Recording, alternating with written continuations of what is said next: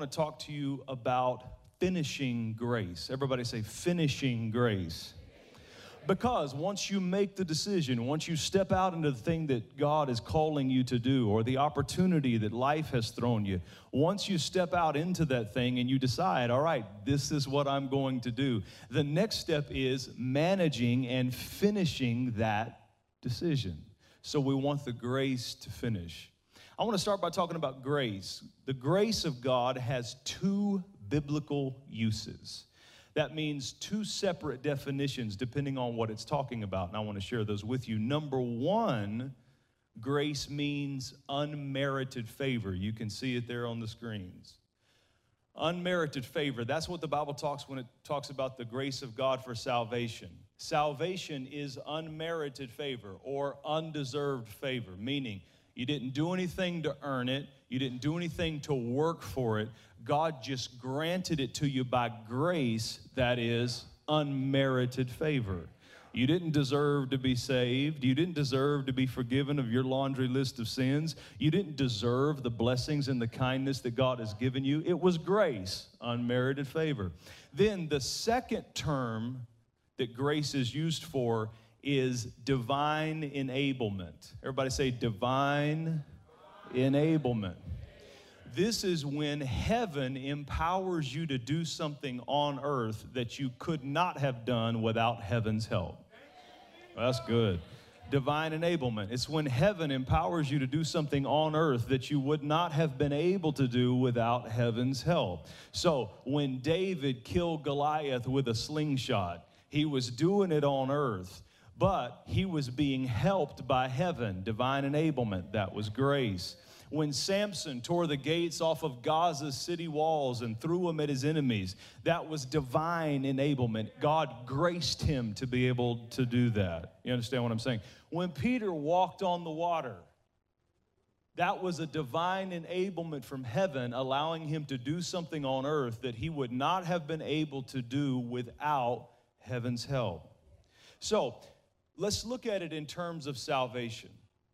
The grace of God that saves you is unmerited favor. But the grace of God that empowers you to live the Christian life and obey the word of the Lord and follow out your faith, that is divine enablement. One grace, two purposes. So, as a Christian, you never grow out of the need for grace. I'm gonna say that again. I want it to sink as a Christian, you never grow out of the need of God's grace. It takes God's grace to save you, unmerited favor. And it takes God's grace to keep you saved, divine enablement. And this is true for your salvation, it's true for your spiritual life, but it's also true concerning your practical lives. We're in the second half of the year, and many of you have started a process this year, either in your education goals or relationship goals or business goals or health goals. And there are few things as defeating as starting a bunch of stuff and not being able to finish. Look at somebody and say, finish it. Look at somebody else, say, finish it. Go to Luke 14, 25 through 27. Finish it. God wants you to finish it. God will empower you to finish it. Finish it. Luke 14, 25 through 27. I hope y'all got it up there. There we go. It says, And there went great multitudes with him, and he turned and said unto them, next verse, If any man come to me and hate not his father and mother and wife and children and brethren and sisters, yea, his own life also, he cannot be my disciple. Somebody say, yikes. Next verse. And whosoever doth not bear his cross and come after me cannot be my disciple. Jesus is teaching to start something with the end in mind.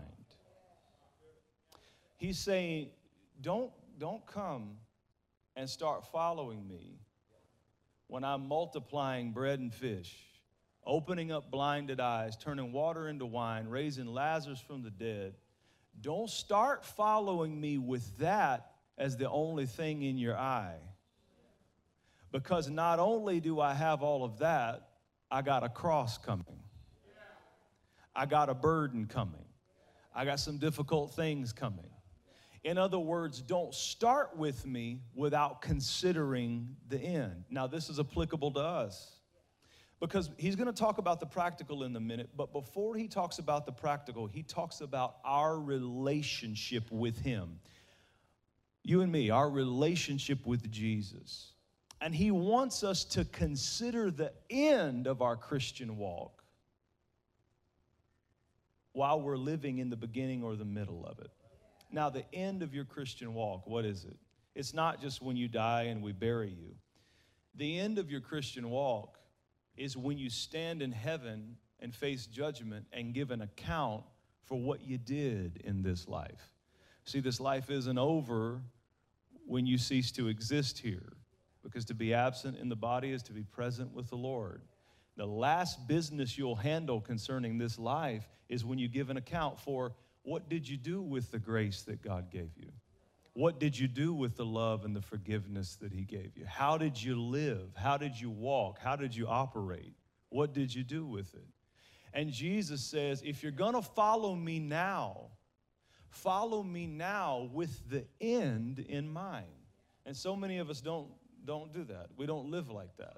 There's an old, uh, not an old, but there's a country song that says, Live like you were dying. It's a good message because every single one of us, you may not have thought about it yet today, but as sure as you were born, you will die. And after you die, you will stand before God. Are you living in your relationship with the real Jesus? Are you living in the light of that in your mind? That's what Jesus is teaching here. And when he brings up, unless you hate your mother and hate your father and hate your wife and your kids and hate everything else, even your own self, you cannot be my disciple. Don't get caught up on the word hate. In the Greek, there, it means to love less. He's talking about priorities. And he's saying, I am not interested in having a relationship with you where I am not Lord. What he's teaching is the principle of his lordship. See, most people don't want a God, they want a genie. But God's not offering that. He is either Lord of your life. Lord means ruler, master, controller. He's either Lord over your will, He's either Lord over you, or He is not. And Jesus is saying you got to live with that in mind. That when there is a competing issue between wills, when His will violates your will, it means His will has to win every time, or He is not Lord. And he's saying, don't put your earthly relationships, parents, brothers and sisters, uh, wife, husband, children, don't put your earthly relationships on the throne of your life. And it's a good principle, too, because some of us have lived long enough to learn that family members make terrible gods.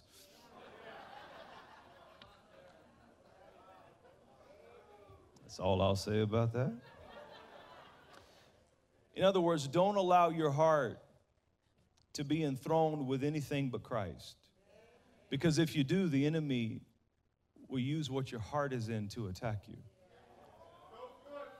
He'll use what your heart is all tied up in to bring you all the way down and make you feel hopeless.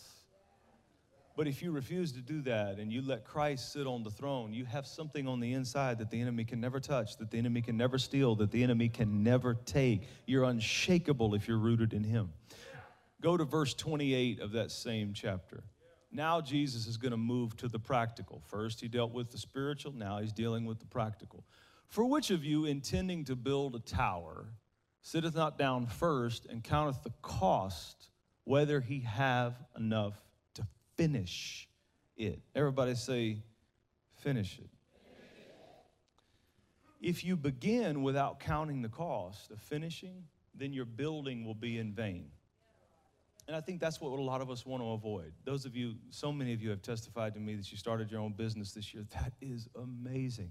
So many have, have told me that you started the process of getting a home. That is amazing. So many are investing in real estate, buying up some properties and different things like that. That is amazing. But be careful that you don't begin without first calculating the cost to finish it because you don't want to build in vain. You don't want to spend the time, the energy, the resources, the money investing years into something that you haven't calculated what's this thing going to cost. If you don't know what it's going to cost, you don't even have anything to direct your faith towards. I'm going to say that again. If you don't know what it's going to cost, you don't even have anything to direct your faith towards. So sometimes it's not just a matter of praying. Sometimes after you pray, you need to get up, go sit at the kitchen table, get out a pen and a piece of paper and you and your calculator and calculate what the thing is going to cost you before you jump headlong into it. And I got I got 3 steps for you. This is for people who have had the faith here lately to bite off something that's a little bigger than you. Okay? To step out into something that's scary. To try something that you don't necessarily have all of the wherewithal to handle right now. And God's been giving this to me. He's been talking to me about this for you. I want to give it to you. You ready for it? Number one, three steps to finish. Number one, finish in phases. When you're dealing with something big, finish it in phases. In the book of Genesis, the scriptures record that God created the earth in five phases.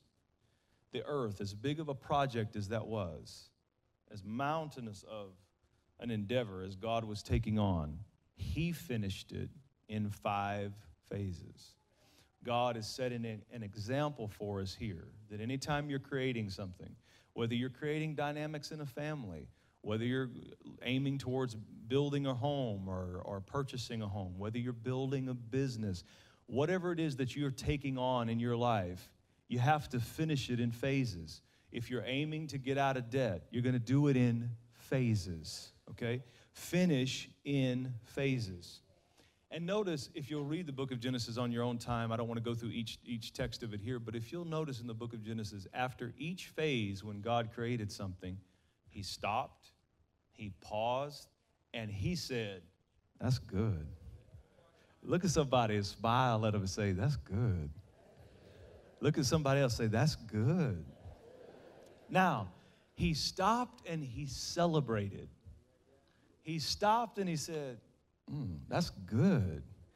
After each phase that he created, even though the rest of the creation wasn't finished, he stopped and celebrated after each small phase.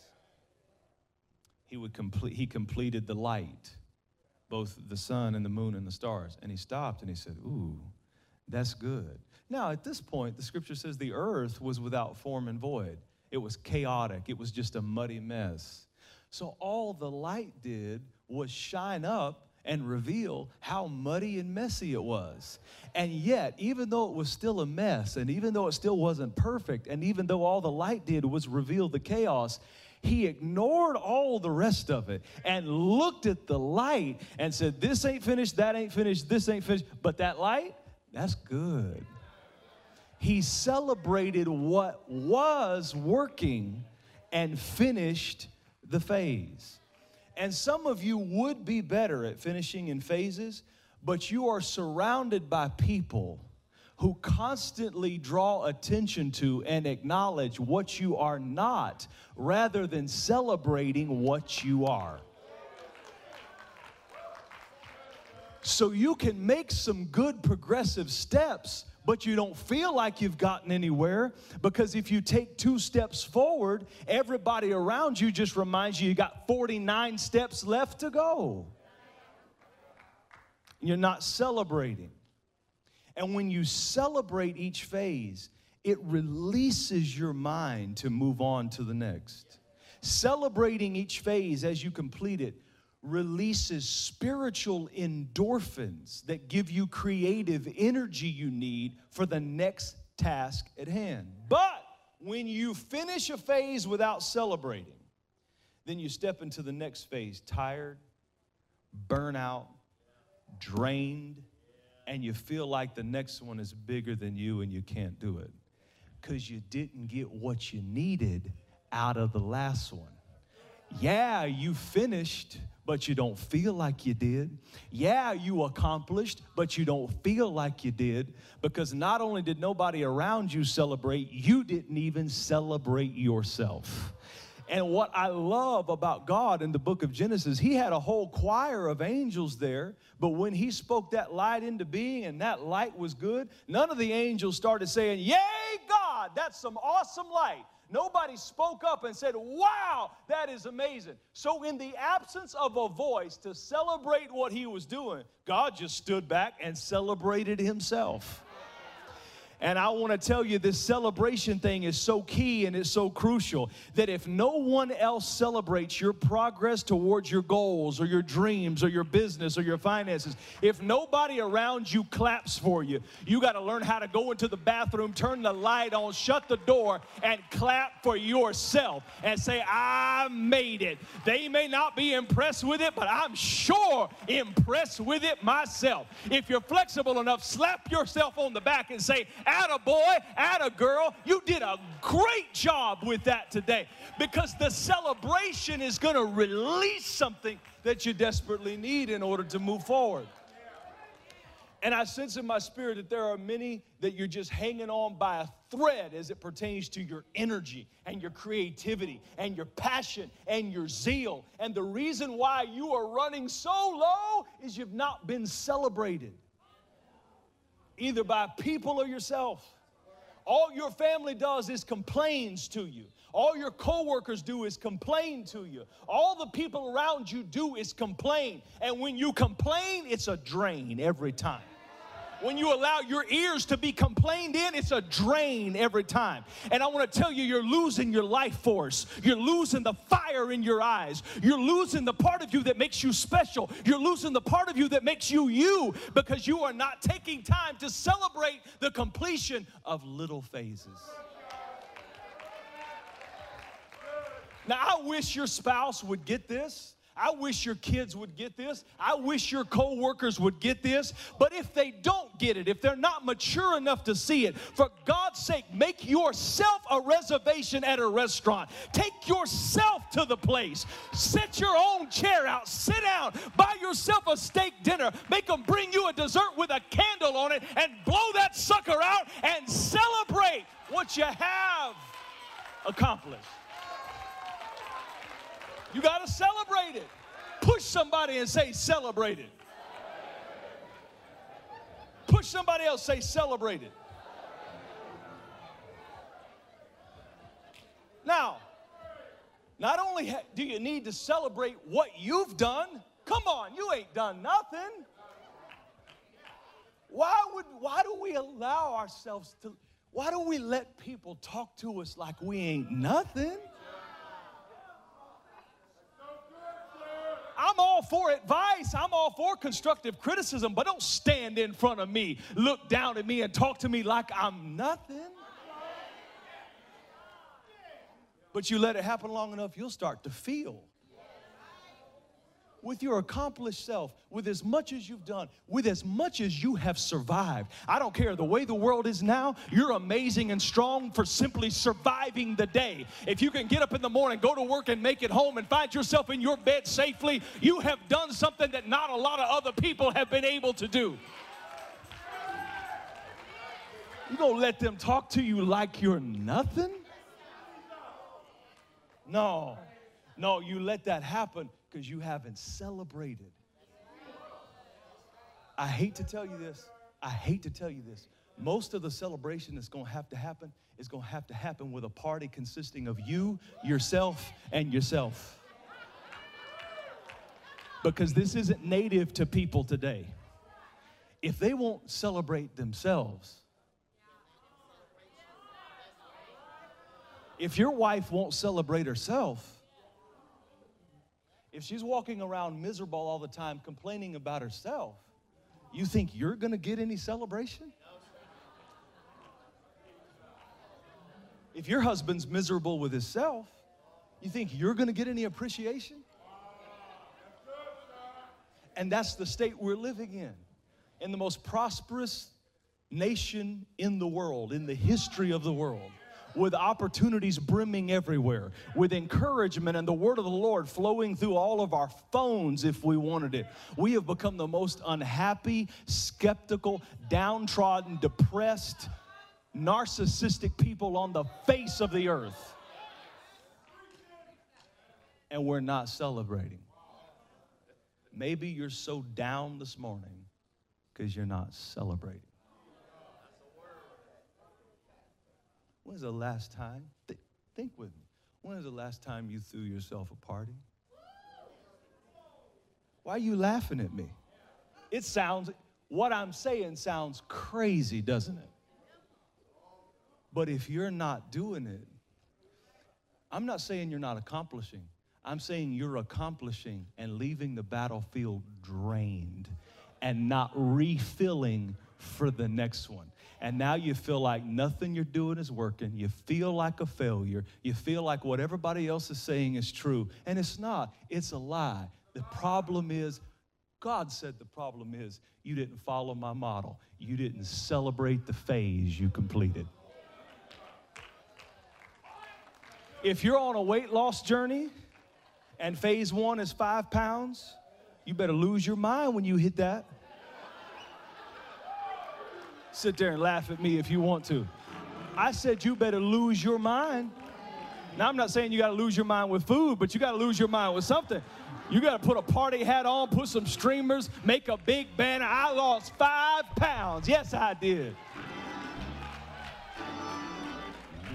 If not, the journey into the next five will be double tough double difficult. You won't feel any energy. You won't feel any creativity. You won't feel any motivation because you left all your motivation at the celebration that didn't happen. You got to celebrate. Secondly, you got to celebrate God. Okay, not only do you have to celebrate and clap for yourself, you got to celebrate and honor God for little blessings little miracles. Stuff that don't mean nothing to nobody else, but something that he did for you. Yeah. Yeah. I had me a praise party because uh, my little boy hadn't been able to go to the bathroom standing up.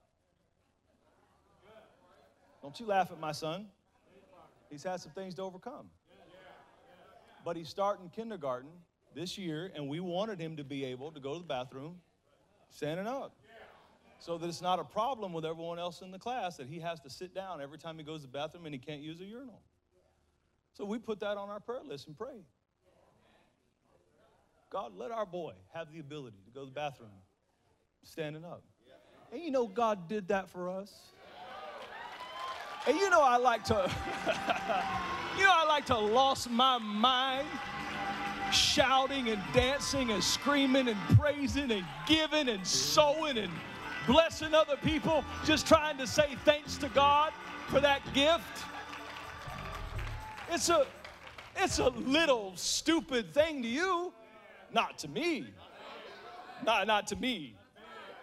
But my point is, you got to celebrate little things little things in your prayer life that God has done, little things in your life that has advanced you and pushed you over the edge. If you don't, you will say things like, God's forgotten about me.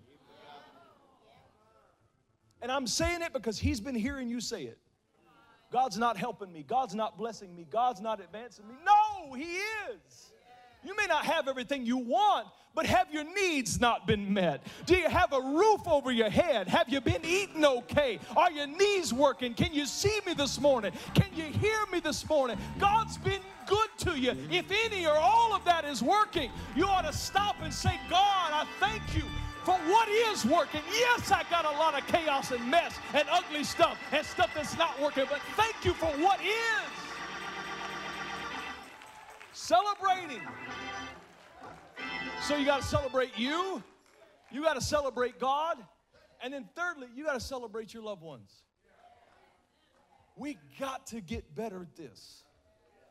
We have got to get better at celebrating the people around us in our life. Sometimes, sometimes the family doesn't have the breathe easy oxygen it needs because everybody's so focused on what's wrong and not what's right that you don't have any energy to work on what's, what's wrong by the time you end up listening to all of it. And so, nothing that's going right is praised, nothing that's going right is magnified. Only what's going wrong. All we talk about is what's going wrong. Then eventually you can't even breathe in that house.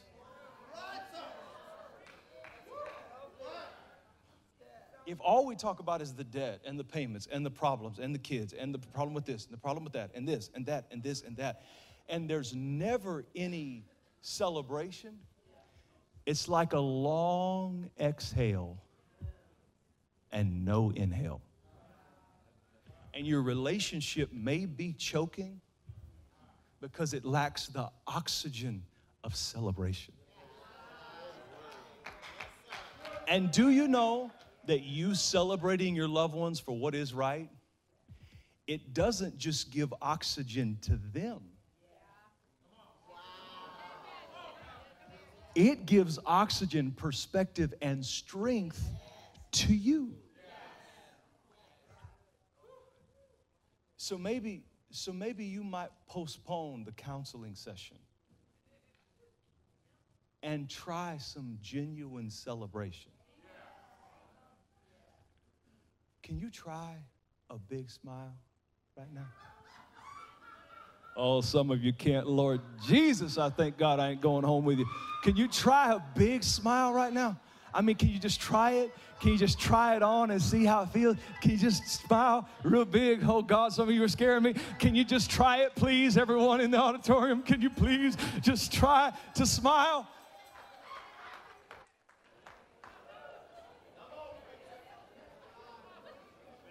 What you just did right there, you could you could change an hour of the atmosphere in your house.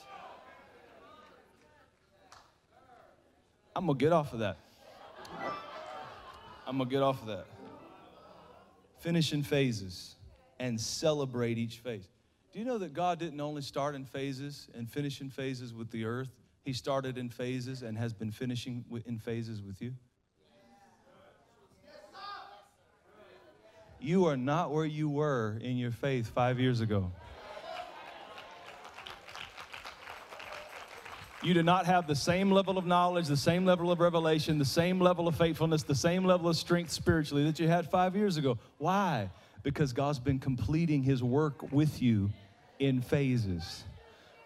The scripture says, speaking of Jesus, He that began a good work in you shall perform it. That word performance is phase work.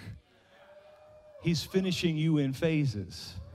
That means next year, this time, you're gonna be stronger, you're gonna be better, you're gonna have more faith, you're gonna have more gifts than you had this year, this time, because your life is a work in progress from a God that finishes in phases. He finishes in phases. We have to follow his example, we have to finish in phases. Point number two finish your course. Finish your course. Point number two finish your course. Now, when I sent it to him, I underlined it. Uh, I, I, draw imaginary underline under your. Your specific destiny and responsibility of purpose is like your thumbprint. It's unique to you and you only. And the only course that you're supposed to be finishing, the only race that you're supposed to be running, is your unique course and your unique race. In 2 Timothy 4 and 7, Paul told Timothy, I finished my course. You can't finish another person's course. I'm gonna say it on this side. You can't complete another person's course. So comparing yourself to them is an exercise in futility. You can't run their race, you can't finish their course. You'll never do it. You'll never be able to do it. How silly would it be for me to measure my success based off of Lawrence's course? I'll tell you something about Lawrence. I've known a lot of musicians in my life. I personally feel that Lawrence is the most brilliant musician I've ever known.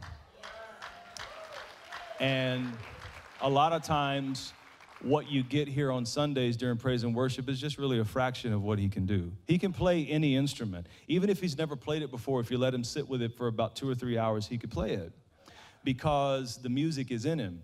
One time I, I wanted to show off to a preacher, so I put Lawrence in the back of the sanctuary and I went to the keyboard and I took as many fingers as I had and I slammed them down, just a bunch of keys. And Lawrence from left to right told me what keys had been pressed.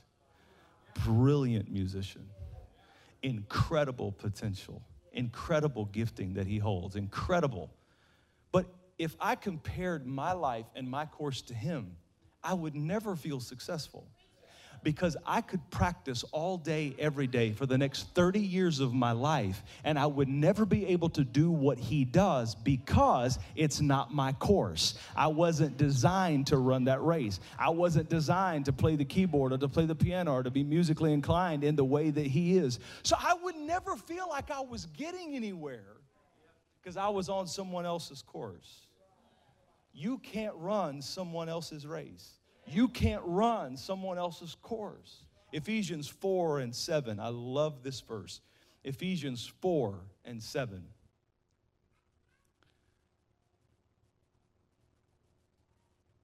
Ephesians 4 and 7. But unto every one of us, say that with me, every one of us, say it again, every one of us but unto every one of us is given grace, watch, according to the measure of the gift. So, I don't have the grace to run his course because I don't have the measure of the gift Jesus gave him. But if I will stay in my lane and run my race and stay on my course, then I have a grace that's been given to me according to the gift God gave me. I want to tell you, Jesus didn't save anybody that He didn't give a gift to. Jesus didn't save anybody that He didn't uh, give a destiny and a purpose and a destination to. And all you have to do to receive the grace is run your race according to the gift that you have been given. Run in your lane according to the destiny that you have been called to. But when you get out of your lane, you get out of your grace that grace there, that divine enablement. When you step out of your lane, you have stepped out of your grace. So pray for the peace to run your course, to finish your course, to stay in your lane, to understand your calling and be happy with it. Even if you don't like it, you can be content with it. Even if it doesn't, you know, fulfill you in all unique kind of ways, you can be content with it. You understand what I'm saying? Yeah. You got to find out what you are and who you are in God and what gifts you have and then stay in your lane. Because yeah. it's painful when you get out of your lane. We've all listened to people before that are singing and they can't sing.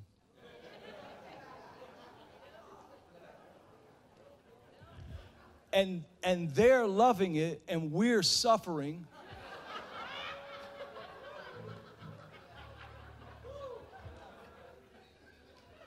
because it wasn't their course.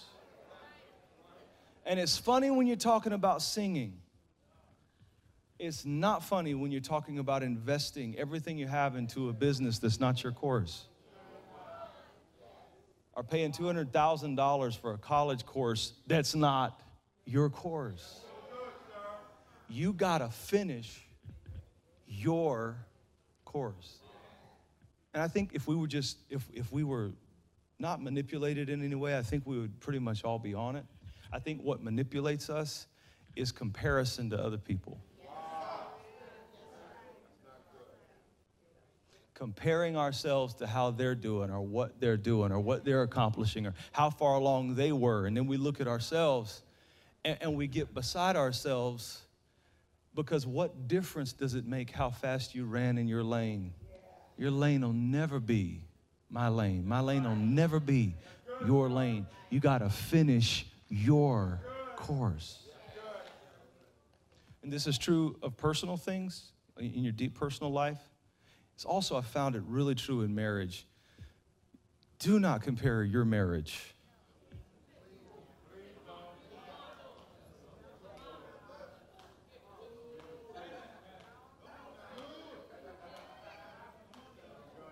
Because it's it's a marathon. You understand? It's a marathon.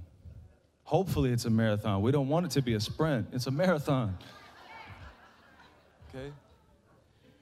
And you can get guidance from the Word of God and from Bible based counseling and all that kind of thing. You can get guidance, but there's a difference in guidance and comparison. When you get into comparison, you can actually be in a good situation for you and turn your good situation for you into a terrible situation because you compared what you had with someone else. You got to run your course.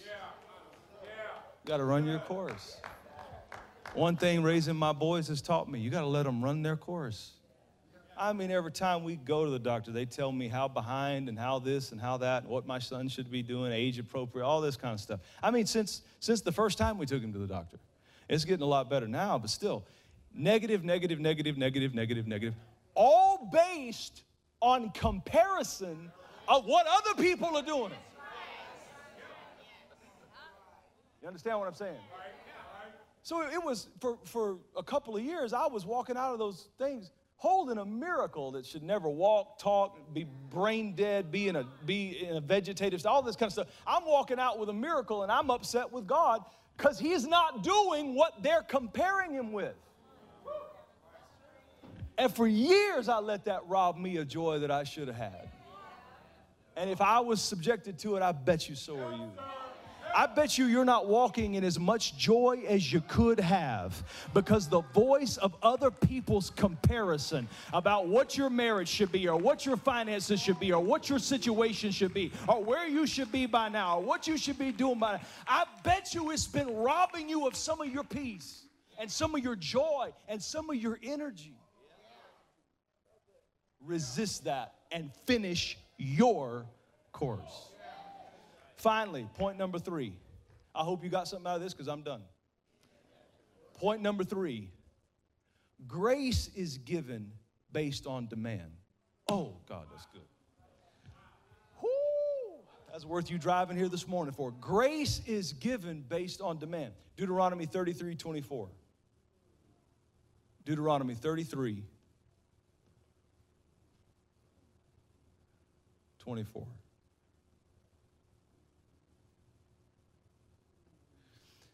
And of Asher, he said, Let Asher be blessed with children. Let him be acceptable to his brethren. Let him dip his foot in oil. Next verse. Thy shoes shall be iron and brass, and this is the final word of the prophecy. And as thy days, so shall thy strength be. I want to unpack that for you. As thy days, so shall thy strength be. In other words, God was saying to Asher, strength is going to be required of you in different levels on different days. Some days you're going to need this amount of strength, some days you're going to need this amount. But what he was telling Asher was, whatever demands the day places on you, the supply of strength from heaven will supersede the demand that's being extracted from you. So when you get in situations where there is more demand than you have supply, that's your verse. That grace flows based off of the, the demand that's placed on it. That grace is based on demand. That you will never run into a day while you're finishing your course, while you're building in phases, that you will never run into a day where you have more need than you have supply that heaven will ensure you never have more need than you have supply. Remember, grace comes in two definitions. Number one, unmerited favor, but number two, divine enablement. God is saying, even if I have to come down and get involved in it myself, I will make sure that you never have more need than you have supply because my grace is upon your life. Now, I need to quantify that Old Testament truth with a New Testament truth in order to give it legitimacy. So go to Second Corinthians 12 and 9. 2 Corinthians 12 and 9. It's my second closing. I only have six more. 2 Corinthians. And he said unto me, My grace, look at this, is sufficient for thee, for my strength is made perfect in weakness. Number one, my grace. The grace there is divine enablement. In other words, what he's saying is, Paul, you will never run into a situation where you have more need than you have supply because my grace will always be sufficient when you are insufficient, when your funds are insufficient, when your health is insufficient, when your strength and your energy and your passion is insufficient. He said, My grace, my divine enablement, my ability to get involved from heaven and cause heaven to move it on earth, it's sufficient for you. And then he says, And my strength is made perfect in weakness. In other words, he's given us a clue here. God's dropping a bomb on us He's saying the truth of the matter is I'm attracted to the weak. Oh, God. I, I, I'm, I'm drawn to the weak and to the broken because honestly, I look better spending my strength on somebody that's out of strength. My strength is perfected, it's made perfect, it looks stronger, it's able to really show what it is when I find somebody that is out of strength and I give them my strength to make it through what they're going through. That's how my strength is made perfect in weakness. So if you're weak today, if you're drained today, you hadn't been celebrated, and everybody else has been complaining and draining you or if you've been comparing yourself with others and not running your course, this third step is for you. Grace is based on demand.